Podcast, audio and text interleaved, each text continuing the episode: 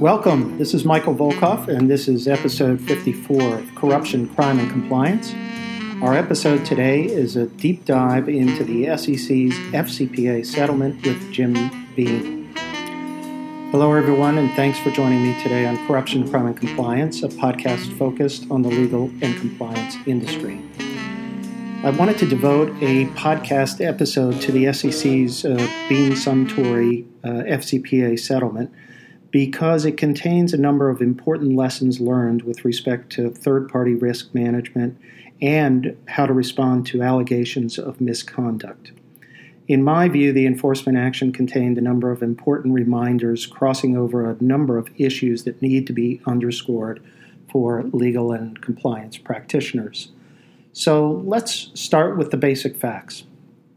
On July 2nd, 2018, the SEC announced an FCPA resolution with Beam Suntory, a Chicago based spirits liquor producer uh, that centered on their improper payments to government officials in India. Uh, in India, the liquor industry is heavily regulated, and there are numerous opportunities for bribery and kickbacks.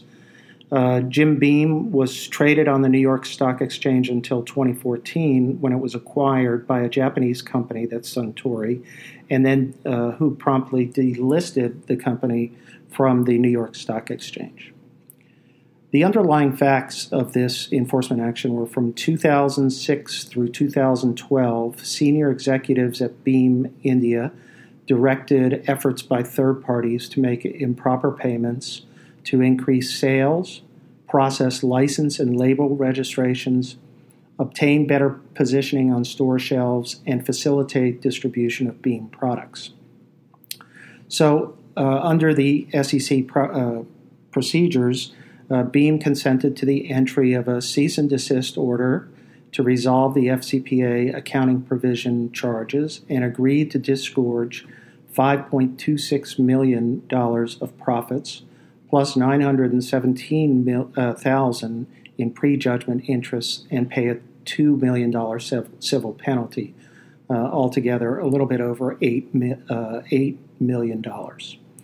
The SEC's order did not impose ongoing reporting requirements on Beam and acknowledged uh, the company's voluntary so self disclosure, cooperation with the SEC's investigation, and the remedial actions taken by the company including ceasing operations at Beam India until Beam was satisfied it could operate in a compliant manner. Beam has announced that it is continuing to cooperate in an ongoing DOJ investigation, so there was no DOJ uh, resolution uh, at the same time as the SEC's case was uh, resolved. Given Beam's senior management role in the bribery scheme, uh, there is a possibility that DOJ may be conducting a criminal investigation focused on some of Beam's senior managers. However, given the length of time involved in this investigation and the five year statute of limitations, which obviously could be extended by agreement, uh, such a criminal investigation may be coming to a close. So I'm not so sure that there is going to be a criminal case, but it may be that they're still in negotiations with regard to uh, settling their case with the DOJ, at least the corporation is. Um, Beam's settlement took over five years from initial disclosure to resol- resolution, and that's a long time to just say the least. Beam's conduct follows similar conduct by other liquor companies operating in India. In 2011, uh, Diageo uh, uh, settled with the SEC for approximately 16 million for FCPA violations in India and two other liquor companies have pending FCPA investigation. Going to the conduct itself, uh, Beam's conduct is instructive because Beam employed a variety of third party bribery schemes to advance its commercial sales and secure regulatory approvals and registrations. As in many other FCPA cases involving third parties, Beam funded the payments through inflated invoices it received from its third parties.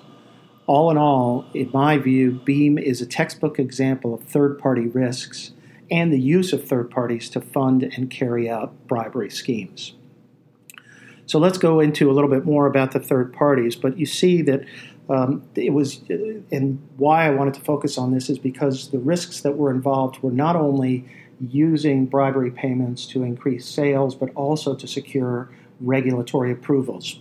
And those are two of the most significant risks that can come up in uh, the use of third parties. During the period of 2006 to 2012, Beam subsidiary in India um, paid bribes to government officials using third party promoters, distributors, and other third parties in connection with sales and promotion activities. Excuse me. The third parties paid bribes to government employees at, at depots and retail stores to increase sales order, improve the shelf positions of its products, and also to secure license and label registrations. Beam regularly made payments to lower level and senior government officials to ensure timely approval of annual label registration requirements. So each year you have to uh, get the registration uh, approved for your particular label. In 2011, Beam sought to introduce a new product in India. Before doing so, Beam had to secure a label registration from Indian regulators. The Indian official responsible for such approval demanded a payment of approximately $18,000 for approval of the registration. Three senior managers at Beam India reviewed and approved the payment and a method for reimbursing the Indian subsidiary for the payment.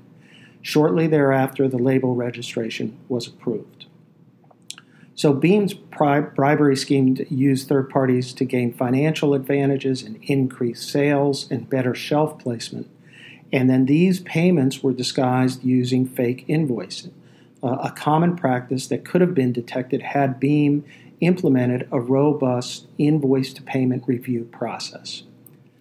The second use of third parties, as noted, was to pay bribes to secure regulatory approvals and registrations of products, which was an annual requirement for existing products and a separate requirement for any new product. Again, Beam used bribes to ensure timely approvals of registrations and licenses, and again paid for these bribes through inflated invoices, which were again not detected through uh, Beam's internal controls. The remediation credit uh, issue was really uh, interesting in this case as well, and I wanted to highlight this in terms of providing an example how not to do or how not to handle allegations of misconduct by shuffling it all around and nobody really uh, focusing on the issue. So finally, in, the, in this case, the SEC declined to award any credit for Beam uh, to Beam for compliance program remediation. In 2011, Beam failed to respond to initial indications of bribery activity uh, in India. For almost two years, Beam shuffled around findings and recommendations for an in depth review of its activities in India after problems were identified uh, by an accounting firm investigation, subsequently, an Indian law firm investigation, and then a U.S. law firm's further support of the analysis and investigation. The problems in India were further corroborated when a former employee alleged specific bribery activities which were confirmed, and Beam avoided further investigation of similar activities in other areas in India. Beam's rationalizations and shuffles of responsibility totaled a simple but devastating attitude. Beam was not committed to discovering potential problems and sought to brush as much as they could under the rug. Let's look at the sequence of events little bit more specifically relating to Beam's failure to respond. So in 2010, Beam engaged a global accounting firm to conduct a compliance review of Beam India. In early 2011, the accounting firm reported that Beam India executives believed that third party promoters were making bribery payments to government officials and recommended that Beam conduct and document due diligence to confirm activities by third parties, investigate red flags, and discuss legal consideration of third party actions taken on Beam's behalf. After this report, in receiving this report, uh, Beam consulted a U.S. law firm which advised Beam to follow up on these issues. Beam then retained an Indian law firm to review and expand the work conducted by the accounting firm. The Indian law firm interviewed Beam senior managers who believed that third parties in India may make payments and provide gifts to customs officials. In the end, the Indian law firm confirmed many of the, count- the accounting firm recommendations. So Beam then requested its U.S. law firm to review and report on the work done by the Indian law firm. In August 2011, the U.S. law firm reviewed the Indian law firm's report and noted that the Indian law firm did not review Beam's books and records, internal controls, or other issues related to accounting practices. In sum, the U.S. law firm confirmed the advice given by the global accounting firm and the Indian law firm and proposed additional steps, including a financial review and hiring of a forensic auditor. Now, Beam did not follow any of these recommendations. In September 2011, the Indian law firm recommended that Beam interview operational employees involved in high risk transactions with third party promoters. Beam again declined to do so. In November 2011, a former Beam India employee alleged a scheme through which a manager was using false invoices to generate cash.